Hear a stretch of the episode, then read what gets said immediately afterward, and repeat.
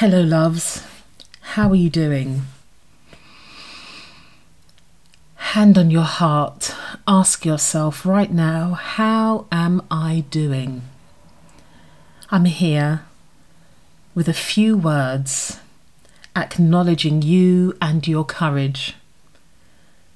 I initially wrote this to share with the wonderful women doing such beautiful, courageous, heart tenderizing, self connecting work in my Sovereign Group Coaching Program. And I thought I would share them because at this moment in time, with all of the stuff that's going on in this world, I think we need a moment to acknowledge ourselves. So, here are some words to acknowledge your courage. Hmm. Much love to you and all your courageous hearts, righting wrongs that are not caused by you but have caused harm to you. Much love to you as you acknowledge the anger you've been suppressing when you realize you literally did the best you could with what you had at that time and you need not feel ashamed.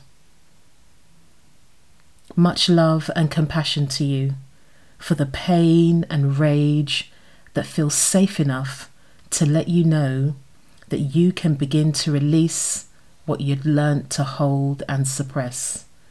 It does not belong to you. Much love to you for the grief you feel, for all the stories you need to leave behind and release in order to recall the parts you had to hide and leave behind.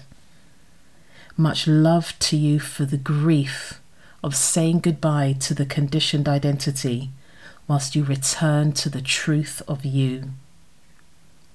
Much love to you, courageous souls, changing the trajectory of your life, healing ancestral patterns, and role modeling something new. Much love, much power, much joy, much peace much fun.